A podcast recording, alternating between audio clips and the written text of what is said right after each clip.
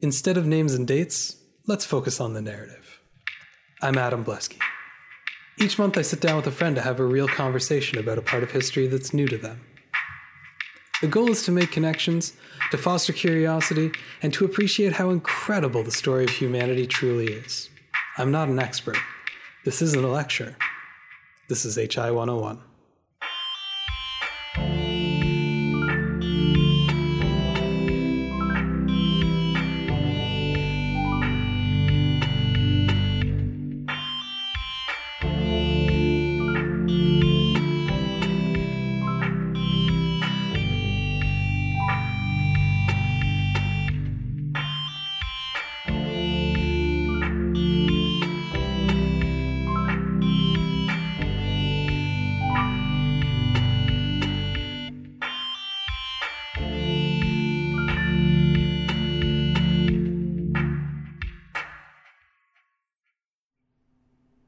Communism is, to put it mildly, a loaded term.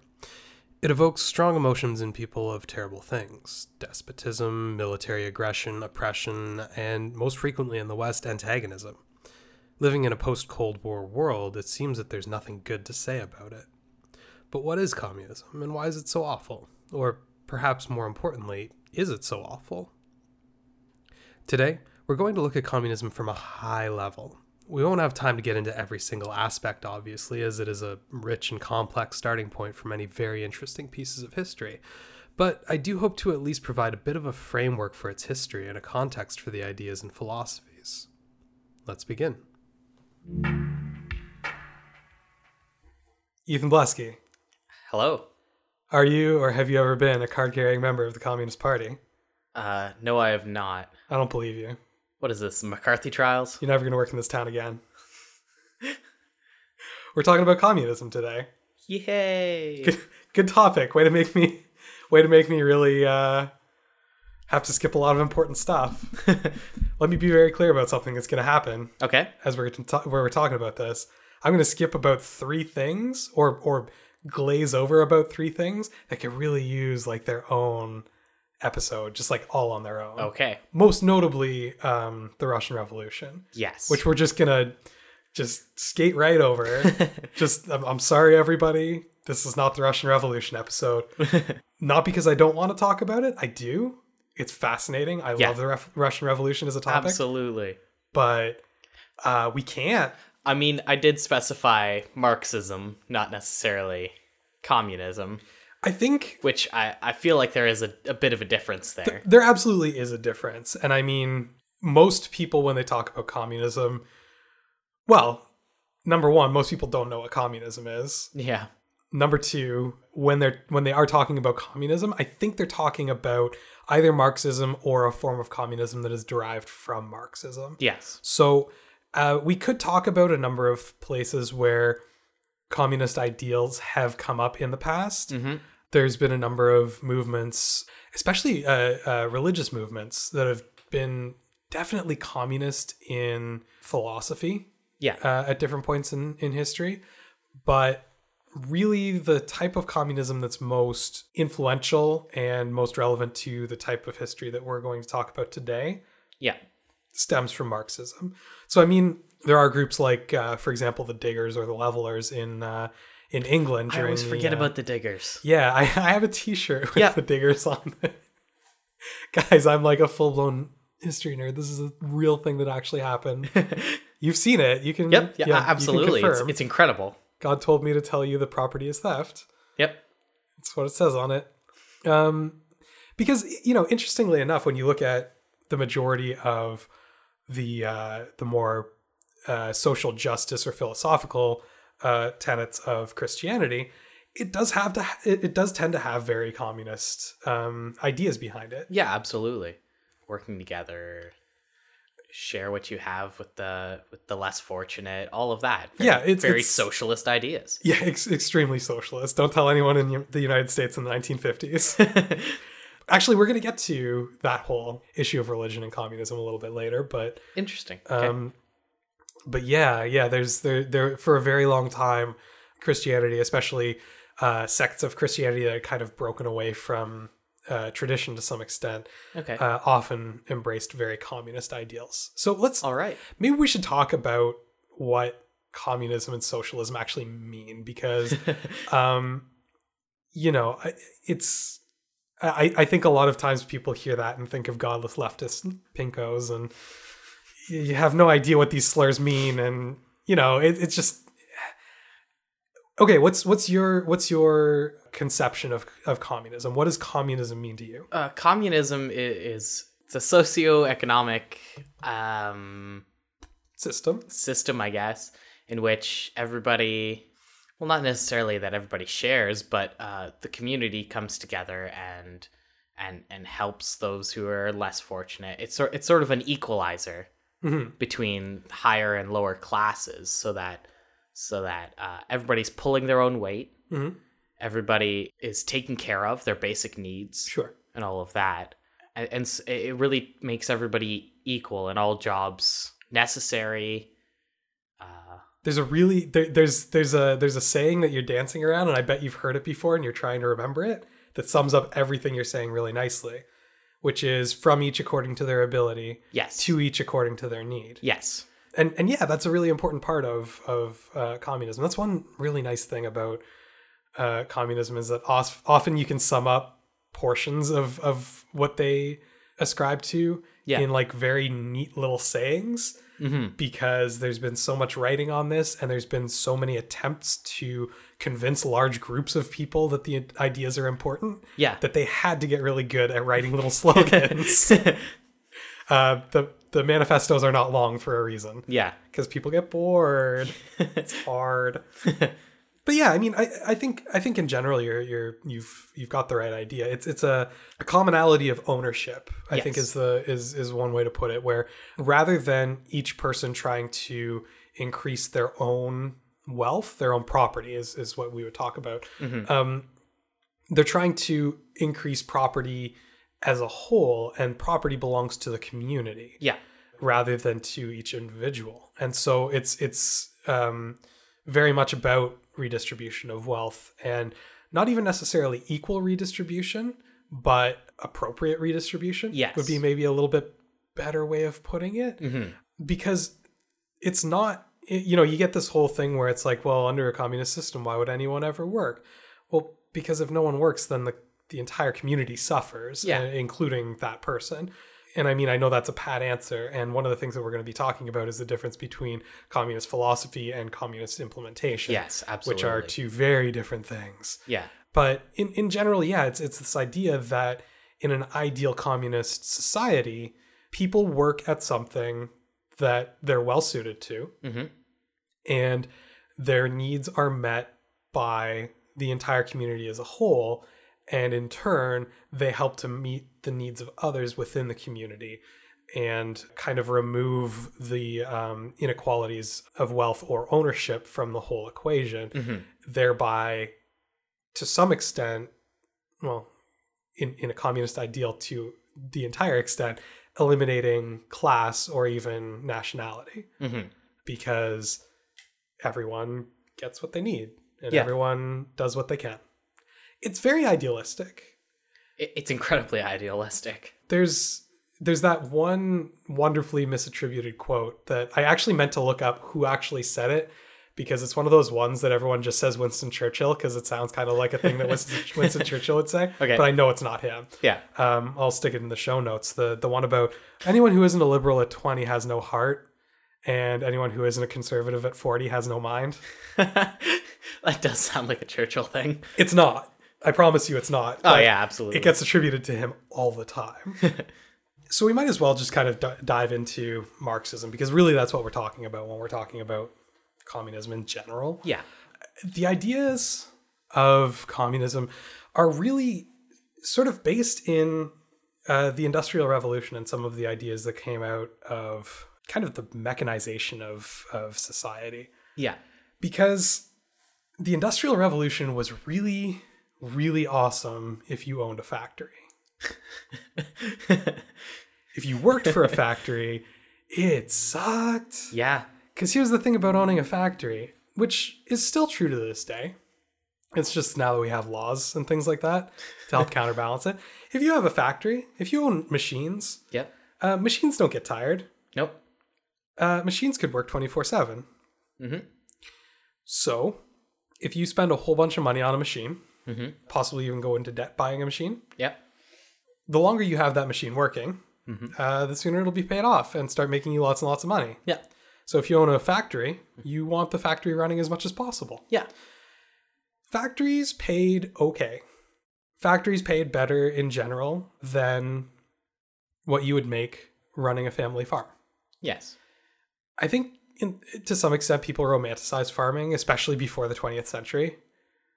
Okay. Um, well, I, I mean, you get the whole like, yeah, you know, there there were no there were no this and there were no that, and farming was still great back 200 years ago and whatever. And it's like, yeah, no, it actually really sucked, kind of scraping a living from the dirt and Yeah. sometimes it didn't go so well and Oh, people you- died of famine and uh, made no money and had to you know and then lost everything and Mhm. all of that right so instead you can go in, in, instead of kind of relying on a rather inconsistent mm, mode of making an income like farming which could be wiped out with one bad storm Yeah. what you could do instead is sell your labor which is what a wage is right Yeah. so you could come into the the in, you could come into the city and you could work for a factory for a reasonable but very steady wage. Yes. And there were always people who wanted to work in the factory. So there was a philosopher named Adam Smith who talked about uh, the economics of capitalism. Yes. And one of his central ideas, which is very important to capitalism and which is still talked about today, is the economics of supply and demand Yeah. we're not going to get into Smith too much. It gets boring. But the thing that we need to remember when we're talking about economics is that the ratio between supply and demand determines the price of something. Yeah. If there's too much of something and no one wants to di- wants to buy it, Price is down. price is down. If there's not enough of something and everyone wants it, Price is up. exactly. There was a surplus of labor. Wage went down. Uh, Well, because functionally what that means is you could complain about how little you're making, but they could also just fire you and have someone else who's willing to work for that low wage Yeah. They don't care. Nope. They just want the machines running. The machines were making a lot of stuff. There was a surplus of these things. Th- is this the first or the second industrial revolution? I mean, I'm talking about the the Industrial Revolution as though it's a, a monolith of a of a thing. A singular thing? I'm talking about the first Industrial Revolution, but I'm talking more about the Continental Revolution than anything. So, I mean, if you're in So a lot of textiles at Hmm. Yeah. this point. yeah i mean uh there was there was there there were big problems in um, france over silk uh textile workers in Okay. the 1830s for example but yeah textiles is a big part portion of it Okay. as is manufacturing certain uh, easier things like um uh, timber mills and stuff like that Okay. and then as we move through the 19th century you'll get it even into things like steel mills Steel mills. Okay. etc. Um, but and and we're also certainly talking about uh, industries like coal mining, which even though they aren't technically uh, They're not technically industrialized, factories, but- they're they're a product of the industrial revolution. The, the need for that amount of coal.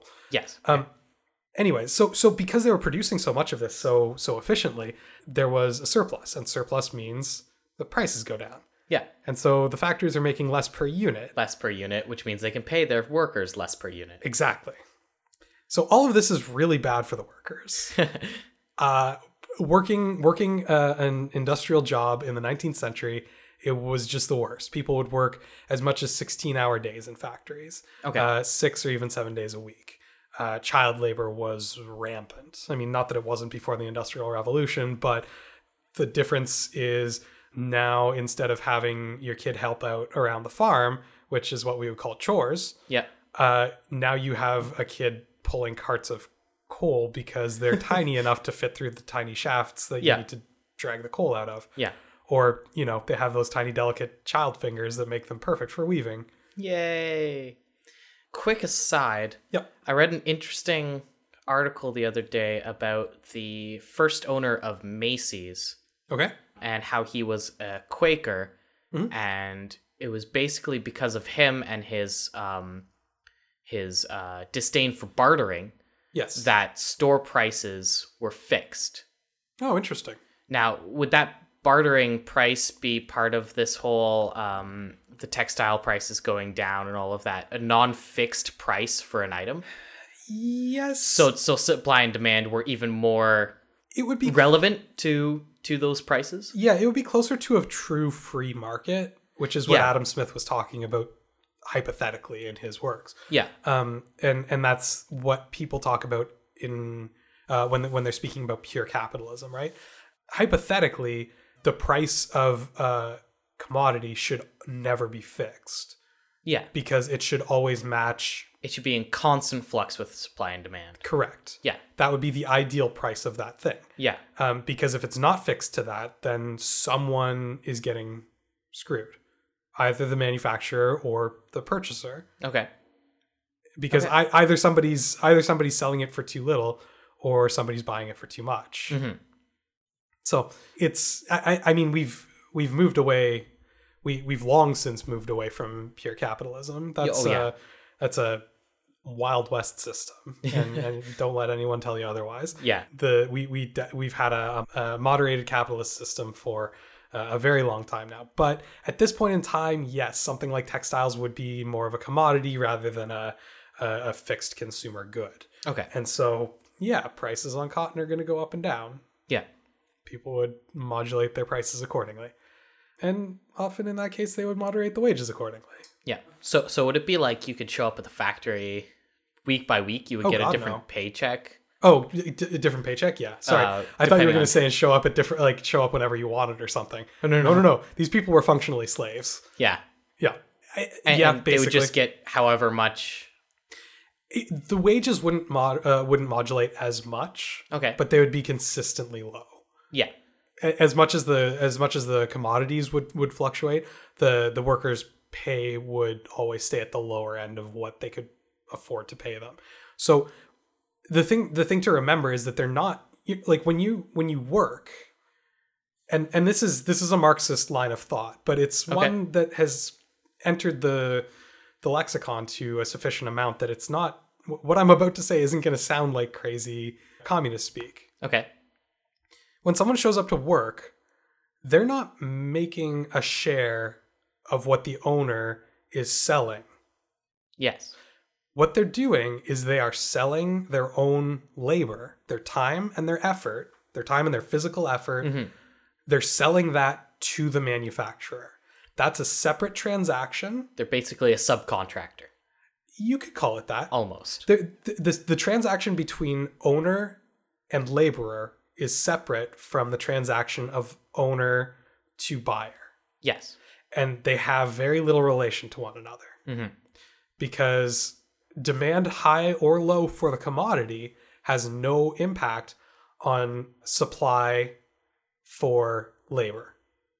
Does that make sense? yes It doesn't matter it- like if I'm if I'm making pins and pins are the hot new thing and everybody's buying pins like crazy, but there are a hundred guys lined up behind me to work, I'm still gonna take a low wage because if I don't, somebody waiting behind me is willing to take it. hmm So it's a completely separate economy. yeah And that's like a key part of uh, Marxist ideals. So this is re- actually a really good transition into talk- talking about Marx's like specific ideas. I've got a copy right here of the Communist Manifesto. I've actually got two kicking around. You may be thinking, why do you have two? I'm mostly thinking, why do I only have two? When you go through history, these things tend to kind of multiply. Like you go to clean up a, a bookshelf and there's like an extra one just kind of sitting there. You Yeah. don't really know how it got there yeah they're it's it's short. It's it's forty pages long. i know It's, i uh, at least have one yeah yeah you know it's just a thing that happens sometimes. I, I have one physical and one digital yeah, it's it's crazy. Um, I, I had I had three at one point. I don't know where the other one went. it's probably Oh. the one i have Maybe, maybe it could be. I have no idea. It's short and it's tiny, and it wasn't just written by Karl Marx, which is a really important thing that I want everyone to know. There was also a guy named Friedrich Engels who did at least as much work on this Hey, and look at never that. gets any credit. Poor guy. poor friedrich Poor Friedrich. Both Marx and Engels were German nationalists who they were living in france correct uh, London, actually. oh london Yeah, yeah. i thought i thought why did i think that they were part of a commune in france You may be thinking of the Paris Commune, which is something that we're going to be talking about later. okay Were, they, Um, were they a spin off of Marx's ideas? Uh, yes and no. Okay. Uh, again, we can get We'll into let it a it. little We'll bit let more it. later. Yeah. But yeah, most mostly yes. The the Paris Commune was definitely based on some Marxist ideals. Okay. so these these two men were talking about political revolution in this context of the industrial revolution of workers in terrible conditions with little to no protection Yeah. um, being essentially exploited Yeah. and i don't think it's that controversial to look at that situation and say yes laborers are being exploited in this system Yes.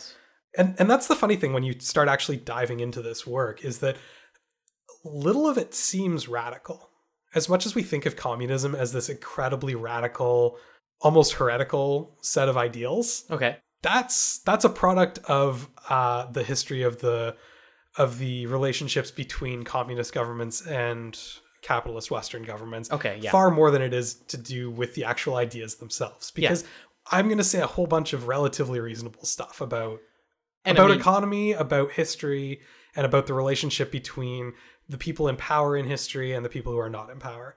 I mean, part part of that is is uh, some of these ideas and ideals working their way into our system of thinking over time Oh, to of sort course. of moderate capitalism and Yes. and democracy into a, a sort of middle range between what it used to be at this time. So I mean, y- you really have to look at this work in the co- in the historical context it it was. Absolutely. know? That is exactly right. It's very, very important. But I, I and, uh, and of course it seemed more radical at the time, but we're, there's really only one massively problematic thing about the Communist Manifesto, and we'll get to that. But Okay. um, basically, it explains the it explains all of history as a series of class struggles between those who own what Marx and Engels called property, wh- by which they meant uh, means of production, so productive property, okay. um, and those who don't Okay. so far so good. He he starts off by saying that the natural state of man, which is more of a very like Jean-Jacques Rousseau, you know, uh, Thomas Hobbes kind of Yeah. idea, but says that basically we start off in a state of natural communism in which everyone is equal, resources are abundant, nobody really needs to take anything from anyone else, Yeah.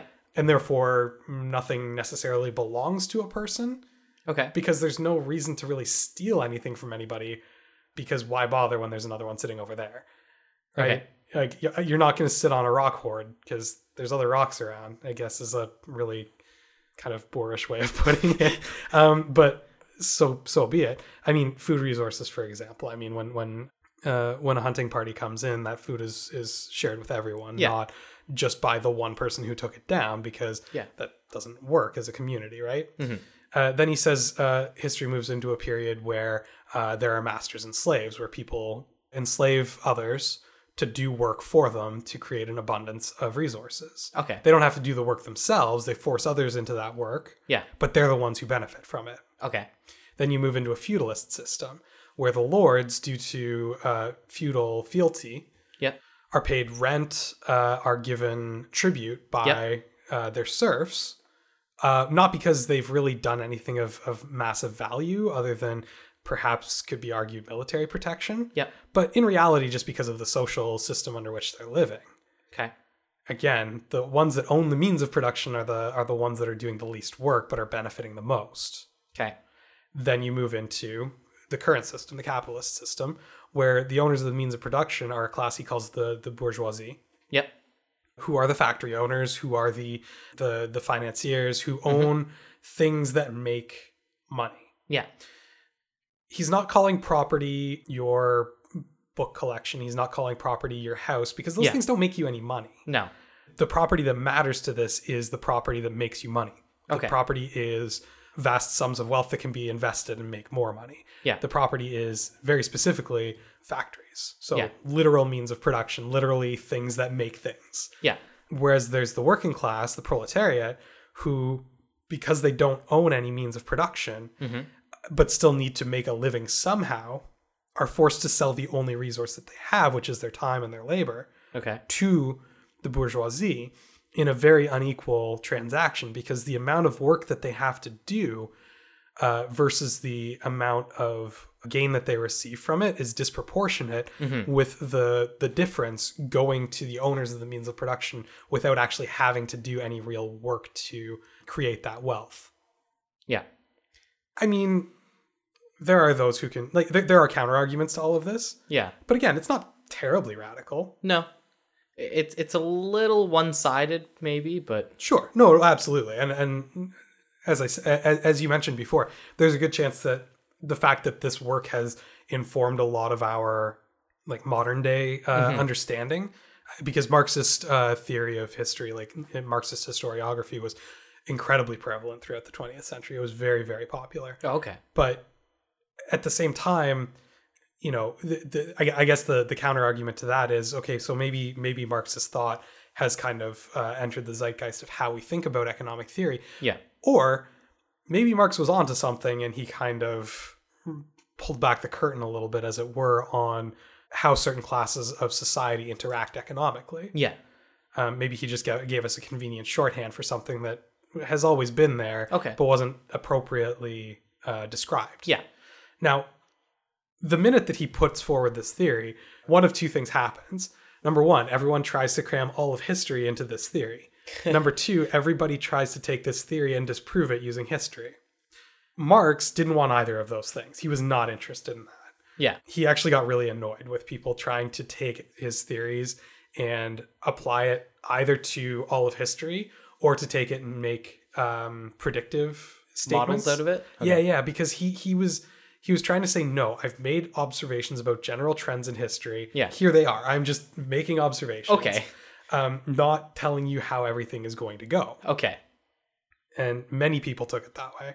He he he actually called it very scientific rather than a, s- uh, than a philosophy because this wasn't an idea about how things should work. This was his thesis on how things do work. Okay. Yeah, I get it. It's it's pedantic. No, it it makes sense, and it, it actually makes him a bit more moderate than, Sure. than Well, I would well- have thought. Maybe. Don't worry, we'll fix that. um, he saw another class conflict coming. He saw another turnover, but where in the past a new class came up and kind of took over the means of production, he saw the next coming version of this as being most likely to be a, a different sort of economic revolution in that he didn't think that the next leaders would be a, a brand new class. He thought that the workers were going to become aware of their plight and uh, collectively decide that they were going to take the means of production into their own hands because they were already the means of production. They just didn't realize it. What he said was that the workers are already the ones making things. Okay. The proletariat are the means of production. Yeah. It's not really the factories, No. it's the workers themselves. Okay. And so this class of workers is going to come up called the conscious communists, the people who understand what their own role is in society okay. and they're going to go, we don't really need the bourgeoisie here. We can make all of this work on our own. yeah. And that once that thought took hold and and gained traction to a, a large enough extent, it would uh, sweep through the ranks of the bourgeoisie, or sorry, of the proletariat, and they would learn to create without needing a class to oppress Okay. because they've already been oppressed themselves and want to move the ownership of this production away from individuals and into the hands of society as a whole Okay. because they're already working together to make things for somebody else. Yeah. Why can't that somebody else be all of society rather than their boss? Mm-hmm. Yeah. he believed that this would eventually kind of domino effect into common ownership of all means of production, uh, the abolition of class altogether, because it would uh, it would uh, result in like a surplus of of production um, without hoarding of that surplus by an elite. Okay. He believed that it would result in a more egalitarian distribution of wealth Okay. and he believed at that point it may even abolish nationalism because what's because uh, countries are just kind of in in Marxist thought a mechanism by which the elite can further oppress uh, lower classes. The idea being that you can have a bourgeoisie nation and a proletariat nation, and through imperialism, you have reflected at a national level what's happening at an individual level through the Industrial Revolution. Okay. And this is something that he's writing in 1848. So look at Africa at that point in time and tell me that he doesn't have a point. Yeah. You know what I mean? Yeah. And yeah, he's getting a little bit outrageous at this point. He ends by saying that the only way that this can be accomplished is through a complete overthrow of the existing system Okay. by revolution. Yeah. This is not something that can be transitioned th- uh, to gracefully through uh, a bourgeois version of socialism Yeah. where controls are put in place to kind of satiate the, the, the worker Yeah. because those systems are designed to maintain the current system rather than facilitate the entry of this new communistic system. Okay. So he's advocating for revolution here. Yeah. And that is problematic for basically every existing power. Yeah. He's he's he's encouraging revolt. Yeah. Workers the, the the whole thing about the proletariat have nothing to lose but their chains. Workers of the world unite. Yeah, working men of all nations unite is the is the actual line. Oh, Yeah, I know. It's it's it's one of those it's it's just get like that one Luke- wrong all the time. it's just like Luke, I am your father. It never Yeah. actually got said. Yeah. The entire the entire last pa- passage of the uh, the manifesto is actually just it's well it's very very well written, but it gets it gets very inflammatory. Okay. Yeah, it, it, it ends by saying uh, let the, let the ruling classes tremble at a communist revolution. So I mean, he's not he's not a lovey dovey here. No. He's he's looking for a fight. Yeah. and yeah that's a that's a dangerous idea of course it's a dangerous idea it's no reason uh, it's no wonder that he was he was uh, kicked out of germany for being inflammatory uh, in fact he Yeah. was kicked out of a number of countries before he was done Yeah. but that's what we're talking about when we're talking about marxism i mean he would go on to develop uh, his ideas further in uh, das kapital um, which was basically a, a several volume long critique of capitalism Okay. which uh, again Friedrich Engels worked on as well. And in fact, uh, Marx only finished the first volume. Engels uh, finished two and three on his own after Marx died, Okay. based on Karl Marx's notes. Huh. So, I mean, again, why does everyone forget Friedrich Engels? He was instrumental in all of this stuff. But that's Angelsism doesn't sound as good. maybe it's just not as catchy. Need to punch it up a bit. Yeah. I don't know. Things like this happen every once in a while. It's like Paul Revere being the most uh, famous one to There's three of them. warn everybody that the British were coming. He was kind of the worst one of the three, too. Yeah. But he made for the best poem, so hey, why not, right? Yeah. Uh, anyways, that's y- yeah. I, I think I think that's probably the best sort of beginning or uh, yeah first Introduction. yeah. I think it's the best introduction to Marxism that we can kind of work off of. Yeah. What we're talking about here is not unreasonable. It is asking for a change up of the entire system, though Mm-hmm. and it's understandable why that would be seen as rather dangerous Yeah. and it's it's understandable why uh, capitalist societies are going to see that as uh, problematic moving forward Mm-hmm. so any any questions about specifically the manifesto but also marxist theories in general before we move on because i feel like I, I mean i've i've gone over this stuff so many times in in various contexts that i'm fairly fam- like i'm fairly familiar with the concepts and things like Yeah. that uh how are you feeling in terms of just like grasping the general ideas because i i need you to be my my canary on this I'm one. I'm pretty good at grasping the general ideas right now, but um, as we discuss it further, more questions may come up. yeah absolutely okay so, well we'll make so sure I to think keep- I'm pretty good for now. we'll make sure to keep bringing it back to the source material, which Yeah, is yeah, Mm-hmm. really the kind of the important thing here. And um, a- as as we move on, we'll kind of keep trying to relate it to what Marx said, what Marx wanted for communistic societies, how he thought they should be best organized, Yeah. uh, things like that, and uh, do our best to keep things. Uh, uh, a little bit grounded in the philosophy. So, Okay. uh, this is probably a good place to take a quick break. Yep. And when we come back, we'll talk about some of the uh, some of the real world consequences of uh, of Marx's work. Okay.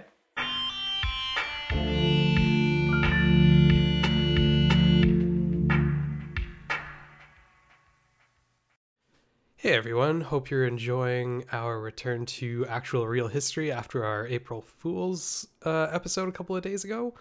Um, just wanted to check in quick. I know there's plenty of you out there listening, but I have noticed I don't seem to have any ratings or reviews on iTunes at this point. So if you could do me a quick favor, run over to iTunes, look up HI101 there, and uh, maybe leave me a quick, even just a rating is great, but if you could write a review as well, it can help even more people find the program, which would be absolutely fantastic. So if you don't mind heading over to our page, leaving us a quick rating and review, I would really appreciate it. Thank you. Okay, we're back on HI 101 here with Ethan Blasky. Hello. And we were just talking about uh, Marxism. Yeah. And it's a little less scary than maybe you would have guessed from all those black and white uh, film strips from the 1950s. We're doing okay so far. Yep. I don't know. I don't feel like overthrowing society just yet. Eh, I mean, it's interesting. I mean, it's always bubbling under the surface, but It's, al- it's always there lurking beneath, but, uh, you know, not actively. don't let it burst through. it's interesting how a lot of the narrative put forward by Marx is familiar to us in our day to day. I mean, normally I don't talk about recent events, but the stuff that he's talking about here, compared to, for example, the Occupy movement, they're talking about the same stuff. Oh yeah. The whole, the whole ninety nine percent and whatnot. They're talking about the exact same things: concentration of wealth in the hands of uh, a few people, the exploitation of the working class. It's not as though this was a, a singular moment in history that was, you know, framed by the exploitation of workers, and then, you know, presto, nineteen hundred rolled around, we got some unions, and everything got fixed. No, no, no. And it's it's interesting to see how he wraps up nationality and and, and countries into it, and you can still see how particularly that aspect of it may have uh, developed further when we did get unions. Mm-hmm. You know, Yeah, to to sort of in some cases really develop that that difference between the the lower and upper classes. Mm-hmm. Yeah, and I mean, the, the other really interesting thing about Marx from a historical standpoint is that before Marx, in general, there was kind of a chaotic view of the progression of history, right? Things just kind of Okay. happen. Yeah. And Marx came along and said, you know what? Yeah, on, on, on a very like on a low level, yeah. But if you look at like a high level progression of history kind of thing, what you see is the people in power handing power over to a new type of person in power, and the people who are not in power uh, are just exploited in a different way Yeah. and there's a very steady stream kind of beneath the surface of how human society works. Yeah. And I mean, obviously, he's looking most particularly at European society, and these Yes, models yes, don't really fit as well in other places in the world no. but as as a as a model for Western society, it fits relatively well. Yeah. I mean, he had his critics, obviously, and there are very valid criticisms of what he's saying here, but it was one of the most cohesive um, and plausible uh, explanations for the progression of history that had been come come up with. So far Yeah, at that point. yeah. So, I, I mean, besides his own impact on history, he actually has uh, a bit of an impact on the way that we talk about and study history as well, which is kind of interesting. Like, Yeah. he has his own notability within the discipline as well as being a person studied by the discipline. Uh, hi- historiography. Historiography. yeah. Historiography. Yeah. Yeah, the, the, the study of the way we study history. Yeah. It's, uh, Meta. Yeah, that's perfect. That's not what I was going to say, but that's a much better way of putting it. I historiography is one of those things that every once in a while I meet somebody who's like, "Yeah, that is really interesting." And for the most part, if I ever mention it in any context, as interesting as I try to make it, you just see like eyes glaze over. somebody starts checking their phone. Uh-huh. Uh-huh. No, it's cool. Tell me more. But yeah, I, I mean, I, I think historiography can be discussed in interesting ways. I just feel like the number of interesting ways that can be discussed are somewhat limited. Yeah. And other than that, it's a bit of a niche. But I, I don't think it needs to be. I think it's reasonable for people to understand the fact that there are different ways that we talk about history. And the ways that we talk about history are as influenced by the people who are doing the talking as they are about the history that's being studied. Okay. It's really just a look at bias, but in a, on a more systemic level. Yeah. You know what I mean? But I, I, I mean, throughout the 20th century, uh, a Marxist view of history becomes a very popular and rather valid view of of um, studying history. It's a Yeah. it's a lens through which you can study things in Western history, uh, going back as far as we have recorded history. His models fit everything. Yeah. Um, not always well, uh, sometimes very poorly, Yeah. but it at least gives you a context through which to analyze those things. Yes. Anyways, enough about historiography because I know people don't like it. That's okay. um, let's get on to some of the real world stuff that's happening in the mid 19th century because it is Yeah. happening. Even in the Communist uh, Manifesto in 1848, Marx is saying, I think that there are a number of nations that are on like the brink of revolt. I think this is happening very soon. Okay. I don't know for sure, but I feel like it's most likely to happen in a well developed country Okay. that is in the midst of its economic or industrial uh, revolution, uh, but has very few controls on worker safety and uh, labor laws, Yep. but is also not necessarily that great at centralized uh, government and policy. So I think that Germany seems like a really likely candidate for where this revolution is going to start. Okay. He actually goes through near the end and like, you know, country by country, a lot of the major countries in in Europe kind of judges how close to the uh, inevitable communist uh, rebellion they are. and uh, and he ranks Germany fairly high. Interestingly enough, and you know, through a series of uh, circumstances that have absolutely nothing to do with the publication of the Communist Manifesto, Yeah. 1848 turned out to be one of the most uh, tumultuous years in the 19th century for Europe, if especially if you disregard uh, any of the wars that occurred. Huh. I will state definitively it has nothing to do with the Communist Manifesto itself. The Communist Manifesto was written for I don't I don't want to downplay them too much, but what amounts to basically a communist club in uh, in Germany, like an organization that had a handful of members. Yeah. Like it was it was basically contracted out, let's say. Okay. I mean, it gained a lot of traction uh, in the future when when people started reading Das Kapital. Uh, a, a number of very notable people started quoting the Communist Manifesto, Mm-hmm. but on its own in 1848, it was not a huge thing. Yeah. And besides which, a lot of the forces that caused the 1848 rebellions were, you know, that ball was already rolling before the publication of the manifesto. So Yeah. we can't credit Marx and Engels with this one, unfortunately. Now, I, I just want to ask a question that that uh, so what did Marx do other than he was an other than- economist. other than just philosophy? Yeah, he was an economist. Okay. And other than that, uh, yeah, I mean, this this is a time period where you can get you can make a living writing inflammatory um, and agitating uh, pamphlets. Okay, so he wasn't actually a factory worker at all or anything no, like that. no, no, he never worked in a factory. So so he wasn't exactly a proletariat himself. Uh, he would be he would probably have classified himself as petty bourgeoisie, Okay. which is sort of this version of bourgeoisie that's oppressed by other bourgeoisie. And yet he would be the first one to- proto middle class. Yeah, that's a good way of putting it. But the Okay. intelligentsia would be a big part of that. So, for example, teachers, merchants, but not producers would be part of the petty bourgeoisie, um, lawyers, doctors. Um, so, people of means, but not necessarily those who are di- directly uh, oppressing members of the proletariat. Tertiary industry and what would be quaternary industry later. Sure. Yeah. Okay. Yeah, that's a reasonable way of putting it. I mean, in in in communist thought, these are the kind of people who would be instrumental in the in the initial phases of the revolution, so in helping to organize, but eventually would be turned on by the proletariat and and um, either take on a, a working class role or basically be forced out Okay. and he was he was well aware of that. But Huh. there's this idea within communism called vanguard theory, Mhm.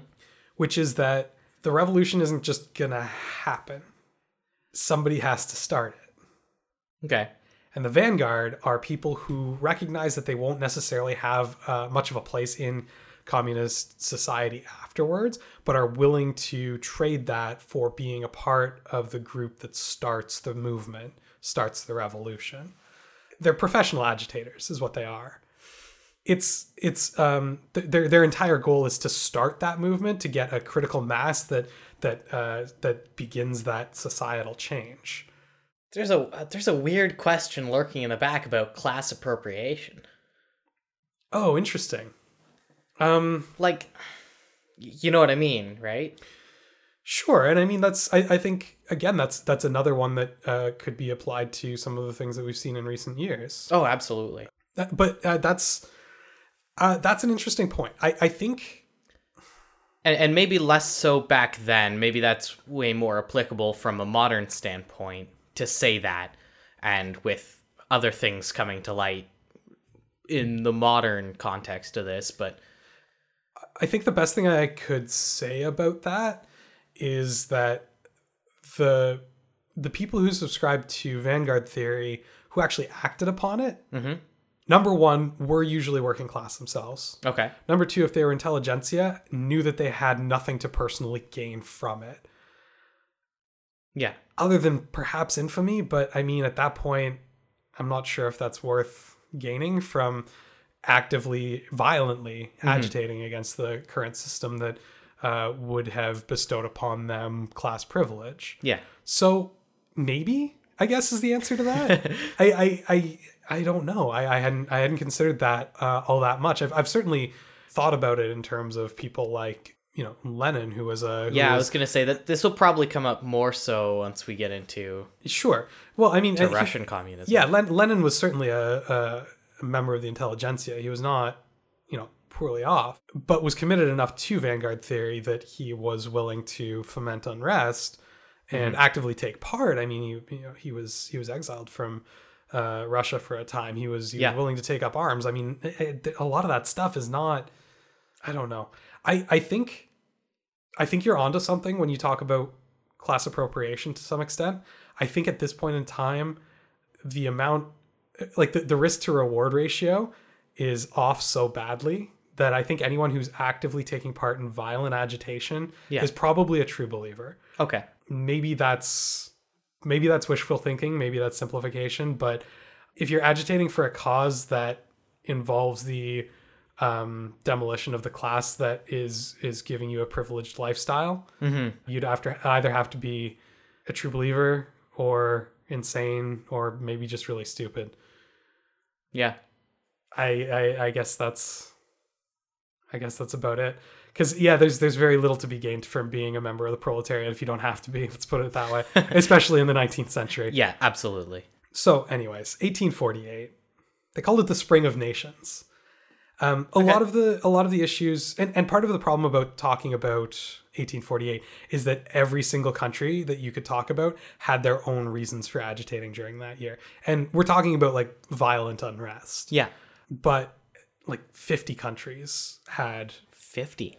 50 countries had uh, revolts that year Amazing. yeah I mean not, but Ac- well across europe and south america actually South America. yeah Okay.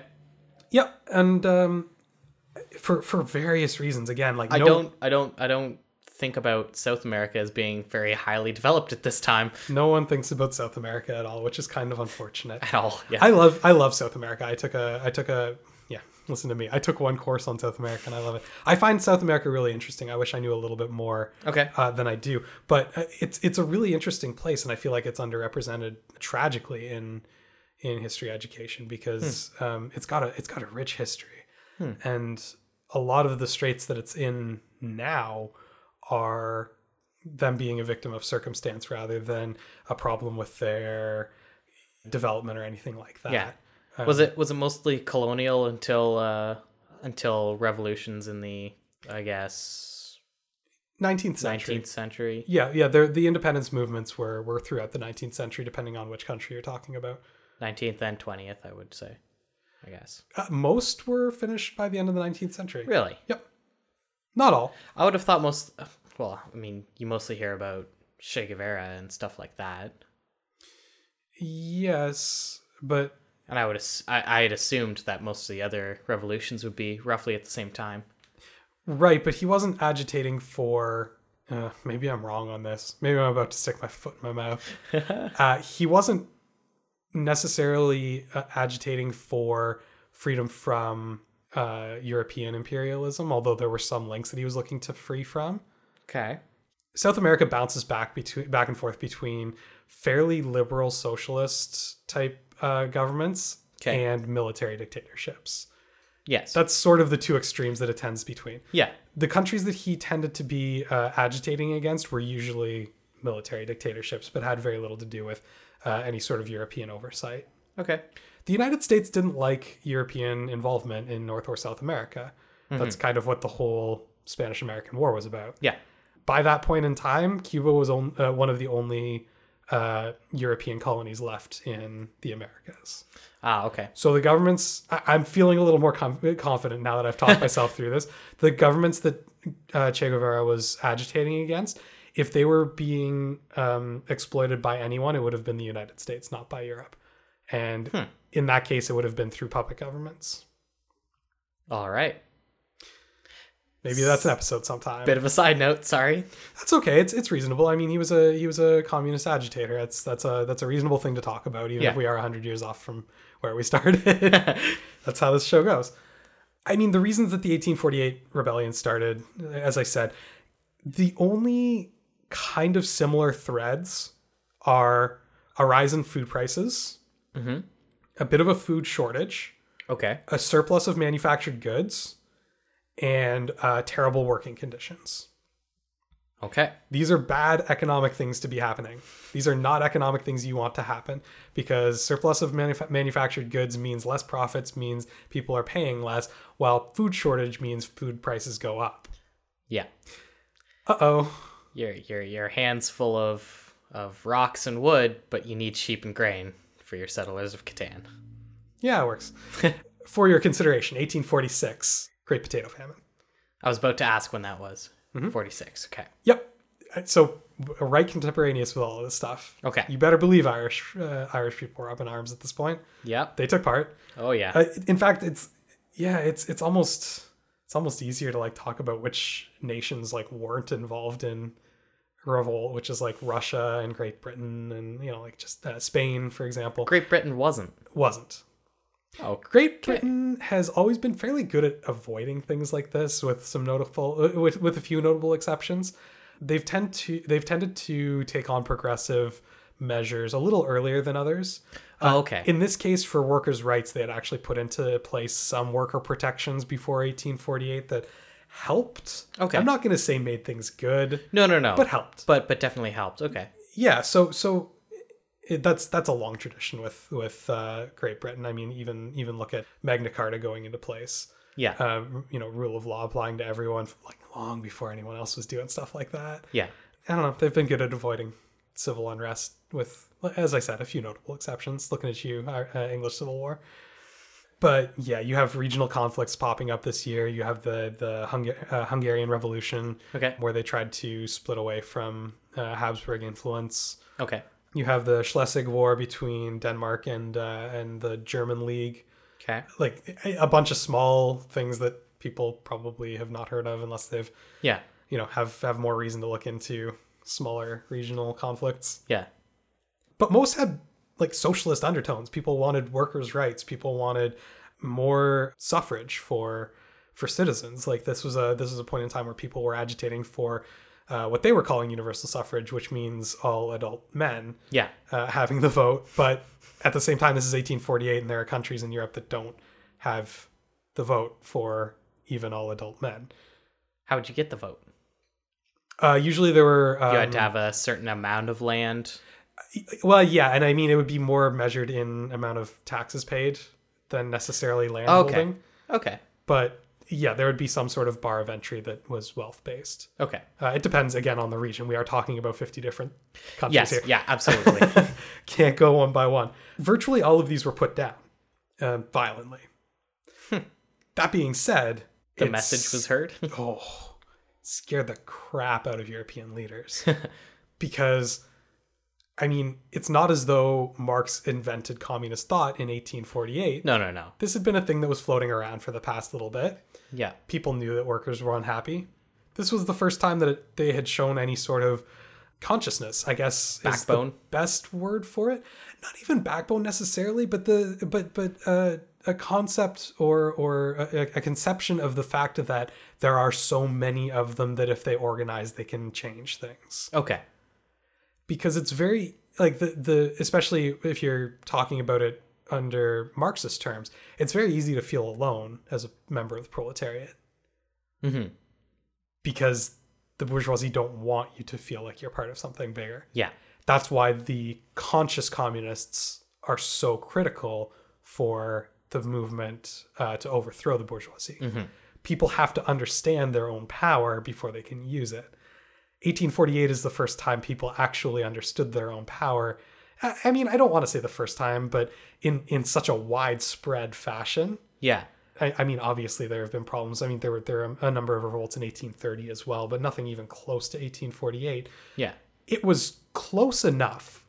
It wasn't close, but it was close enough that the ruling classes went, well, better make some changes. Okay. I'm, I'm Better really not- starting to see now how why it's called the the Spring of Nations and starting to see the connections between that and the Arab Spring not Mm-hmm. too long ago. Sure. That's uh, yeah. I, I mean, it's it's uh, named after the uh, the same sorts of ideas. I, I didn't know it was named after anything, and, and that makes that makes sense now. I mean, I, I don't know how consciously the Arab Spring was named after 1848. I think the idea of spring is a concept of awakening, of of life returning to a place Mm-hmm. as a as a sort of poetic way of describing a, a fairly ugly and violent happening. Yeah. I, I mean, I, I think I think those could definitely evolve independently. I'm not sure. But I, I now that now that we're talking about this, I wouldn't be surprised if it was named after 1848 to some extent. The similarities are close enough that it it, Sure. it makes sense. Yeah, absolutely. I mean, agitating for completely different reasons, but there are a lot of very similar themes. But oppression, Mm-hmm. definitely. absolutely. Marx and Engels saw this, and I'm just, I, I was researching this, and all I could think of was like how excited Marx must have been. Like, it's, it's happening. It's just like I said. Look, you guys, I wrote it down first. Check out my book. Like, just, just, just being like, just so jazzed that it's finally, it's, fi- it, it took so short a time Yeah. he wrote it down and it happened right away. And Yeah. for him to just be like, look, everybody, I got this. I called it.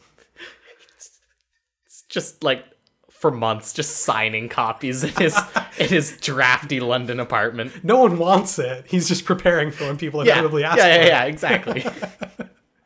But I mean, Marx and Engels took heart from this. So they Mm-hmm. went straight to work on Das Kapital yeah, and, you know, incorporated a lot of the lessons learned from 1848 into their larger work. I mean, Das Kapital is is extensive. It's very long. It goes into a lot of detail about a lot of the ideas that we talked about in the Communist Manifesto. yeah, it definitely introduces some new ones but i think we can kind of keep on the communist manifesto as like a core for for marxism Sure. uh, fairly reasonably both because it's so concise and because the things that are introduced in das kapital are such natural extensions of what, what they talk about in the manifesto that we don't have to spend a whole bunch of time going point by point on Okay. that one especially since marx uh, was not around for volumes two and 3 it's it's interesting to read the manifesto and then read about what's happening in 1848 and understand that the manifesto was being written uh, in that political climate just before that fuse was lit yeah, because it really informs a lot of the things that he's talking about in, in terms of the attitudes of the working class, in terms of the uh,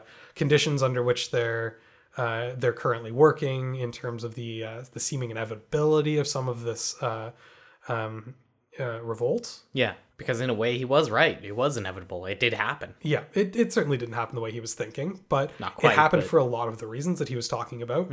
And yeah, I, I mean, I think we can, I think we can chalk it up to a solid plausible on this one. You know what I mean? Like he was, Yeah. he he he did a pretty good job of calling it. Yes, Yeah. it didn't work out the way that he hoped, and probably a lot of that happens to be because he left behind his whole scientific shtick and got to a point where he was being very uh, hopeful that his vision of the future would come to pass Yeah, but uh, it happened. Mm-hmm. And he got to look at um, what he wrote before. He got to look at the revolts themselves. Yep. And he got to take that and refine his ideas from there based on what happened afterwards. Hmm. Um, namely, continuing to condemn a form of bourgeois socialism that is there to kind of placate the proletariat, which is Yeah. exactly what happened in 1848, right? Yeah. They put in just enough to keep the workers happy. Yeah. And that was the exact the, the exact thing that he warned against, right? Yeah. And uh, and so it, it really gave him an opportunity to explore that stuff a lot more. I think that's probably a good spot to end for today, in that with the end of the 1848 revolts and the uh, the beginning of the work on Das Kapital, we kind of move out of a period of theoretical socialism or theoretical communism and communism as a as a movement as a social movement as Yeah. a uh, real political force really starts picking up steam from here so Okay. maybe we keep the first half kind of very uh theoretical Yeah. very ideas based. And the second half will kind of take some of those ideas and apply them to uh, real world cases like right. um, Paris Commune, Yep. Mm-hmm. the uh, Russian Revolution, and the Cold War. Okay.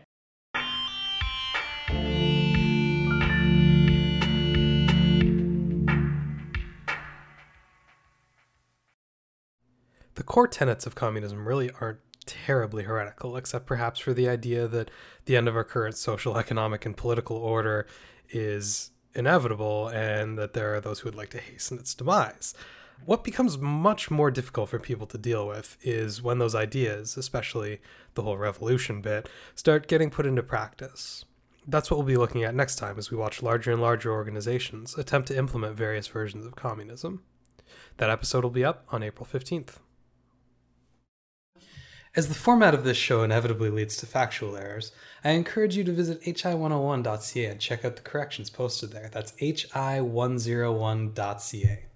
If there are any errors I haven't addressed there, please let me know and I'll add them to the notes. And remember, HI101 is a broad introduction. If the subject we've discussed today has caught your attention, I encourage you to look for more information. It only gets better from here. I'm Adam Blesky, and this has been HI101.